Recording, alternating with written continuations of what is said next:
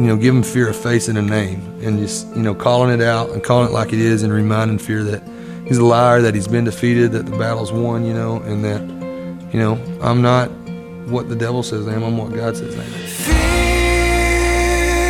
is a liar.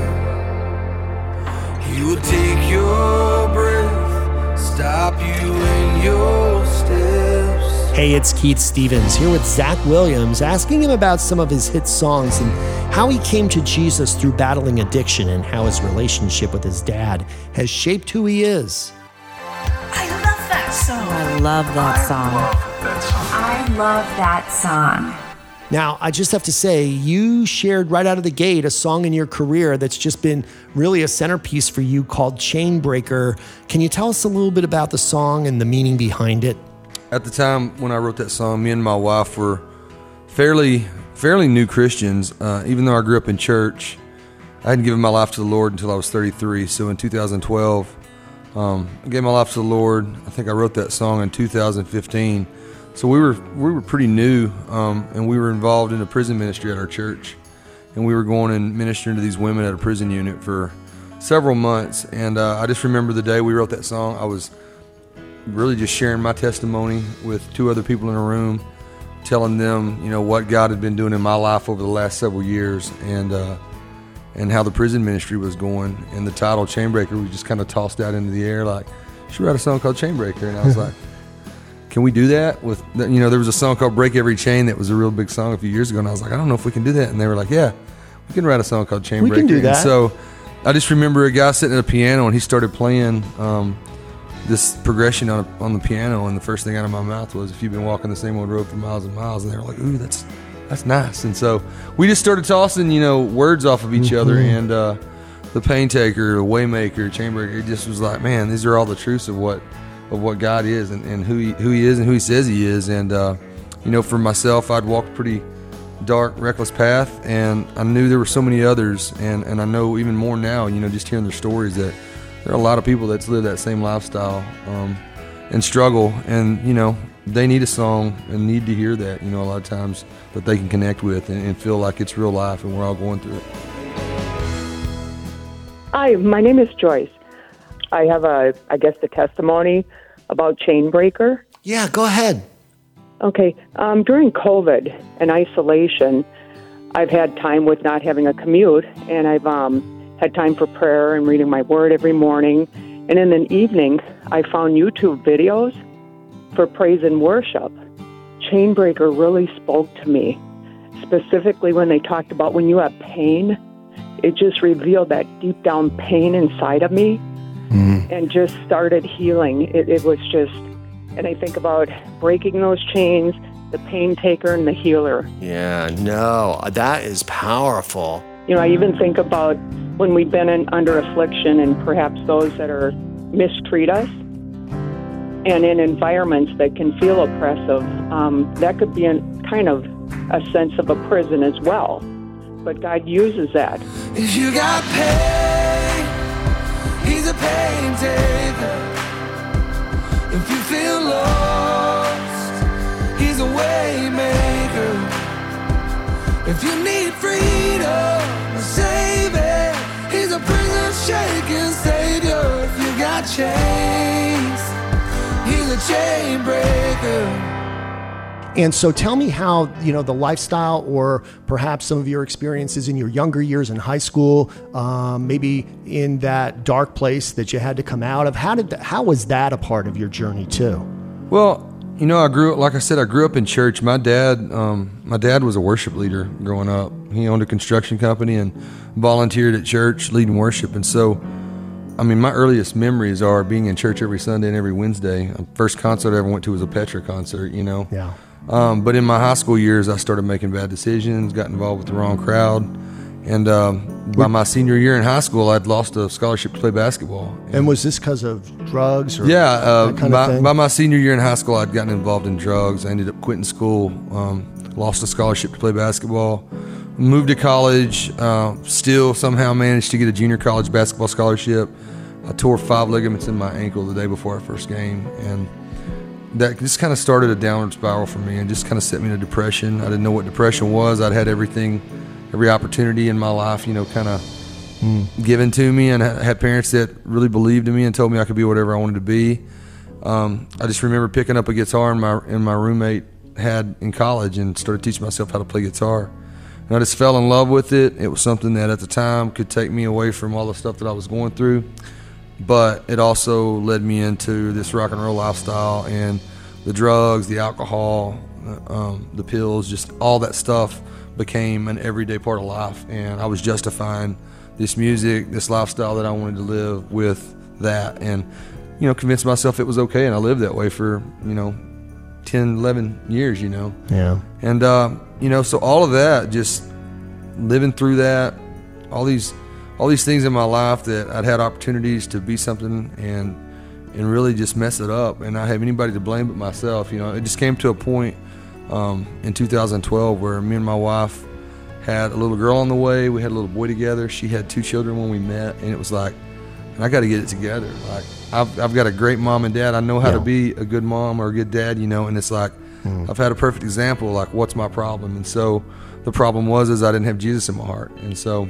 you know I knew all the stories and I had all these, you know, experiences in church. I just never made the decision to like give my life to Him and follow Him. And so that was for me. That was just all of these things leading up to that gave me this story that now God's given me the opportunity to go share with people and, and tell them what you know what He's done in my life and what He can do if you just like give it all to Him. Amen. And tell me, what hope and encouragement do you have for somebody who's struggling right now with an addiction in their life? Well, I mean, my hope is that people hear these songs that I'm writing and, and find something in there that they can attach to. Um, you know, for me, I, I struggled with a lot of different things in my life, and I know when I became a Christian, uh, I was looking for music that I could also, you know, cling on to and, and associate with. I wanted to hear the songs that when I heard the lyric or when I heard their voice, I knew they had been through it and I knew they had gone through some of the things I was going through, you know. Um, my hope is that they hear something and it, changes their life, but, you know, it's, you know, there's only one answer and, and it's the same answer we've heard all through our life in Sunday school, and it's Jesus. You know, my mom and dad, I can remember they would come over to our house and pray with me and my wife, and you know, I'd be like, "What is my problem? Like, why can't I get it together?" And they were like, "We only have one answer for you, you know, mm-hmm. and it's Jesus." And so that that's my hope is that through this music, through you know other other Christian artists' music, that they hear a message that brings them to the cross. You know. Kim, welcome. What's your favorite Zach Williams song? I the Zach Williams song Survivor. That's the song for me. It is. Every time I hear it, it's loud and proud. How is that your song? Um, I'm a survivor of childhood abuse. And my mom and I escaped and we're survivors. And that song just really hits home.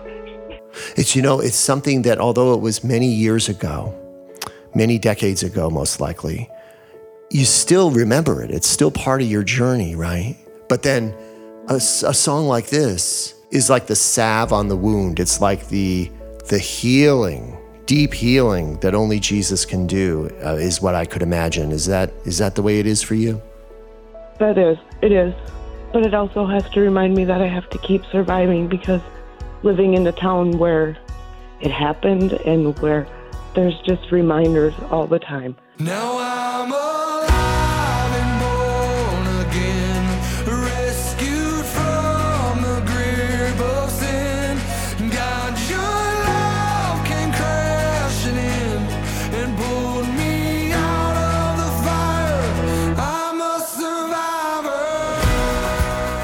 As Old Church Choir Yeah. just is amazing and it is so much fun to listen to. Thank you. So tell us about that one. Was inspired by by a young person? No, it was inspired by by just an experience that I had in church as a kid. So I grew up going to a, a lot of like bluegrass gospel festivals with my grandparents, my mom and dad. They would drag us all over the you know all over the state going to these little uh, gospel quartet. And I just remember being in these little churches as a kid, uh, revivals and things like that. And uh, at an early age, I, I just remember having an encounter or an experience, you know, with the Lord in church, and not really knowing how to respond to that at a young age.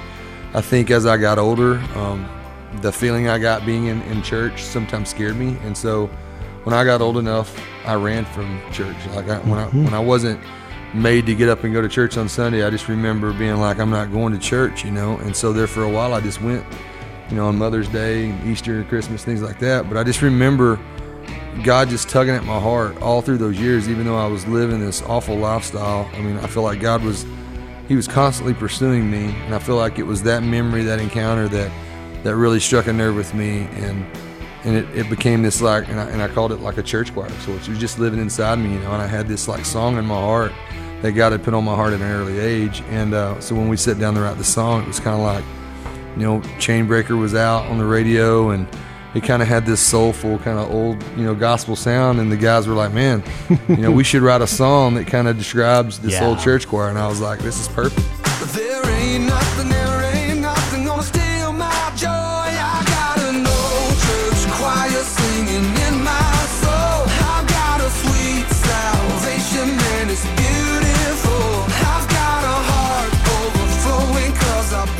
And Zach, um, who were you closest with growing up, your mom or your dad? i've worked for my dad my dad owned a construction company and so i worked close to 20 years with him on a construction site and we just became really good friends you know um, and he's a great dad and i mean my mom's a great mom but i think me and my dad are just we share a special bond you You're tight, right? Yeah, we're tight, you know, and it was one of those things that I could always go and tell him anything, and I, and I knew he wasn't gonna like judge me for it. Yeah. So There's something special about that, Yeah. right? I mean, it, it's sort of nice to have a mentor like Yeah. that who you can go to and a confidant. Yeah. I have that in my dad too. I just talked to him today on the phone too. It's Yeah, great. that's awesome. Yeah, so that's pretty cool. What's one thing he's taught you that you kind of carry with you in your life? yeah, I mean, I've just seen the way that that he treats people. You know, even when you feel like, oh wow, he's he's being nice to that person when he really shouldn't be. You know what I mean? Like Mm-hmm. The way he and- carries and- himself, Yeah, just the way the he carries love, the himself. grace. Exactly. It's, yeah, that's it. Grace. Like I've seen him just extend grace to you know to people when sometimes they don't deserve it. You know, and I'm biting my tongue, going, I can't believe you're doing this. You know, but I, I see it from him, and and that's something that I think he's taught me that you know I, I feel like it's just to remember where you're from and remember your roots, and you know don't get too big for your britches, kind of. Cool You stuff. know. Hey, I heard that you have Zach Williams. I saw him open. I think it was for Casting Crowns a couple of years ago, and Wasn't I that it, incredible, huh? Or what? it was it was phenomenal, and I was a new believer. I was, um, and I bought his shirt. Fear, uh, Fear is a liar. I love that shirt, and I try not to wear it too much because I don't want to wear it out. yeah, you know you're going to wear it out. And it's one of those things where if you keep washing it and drying it, then it shrinks and it looks. But you know what? But then that's authentic. exactly, true. What's your favorite Zach song? Uh, Fear is a Liar because it really spoke to me when when I was a new believer about Zach Williams' song Fear is a Liar is one of the songs that really changed my mind and really helped me in my journey getting to know God about how, how true that is that fear is a liar. Fear is a liar. He will take your breath, stop you in your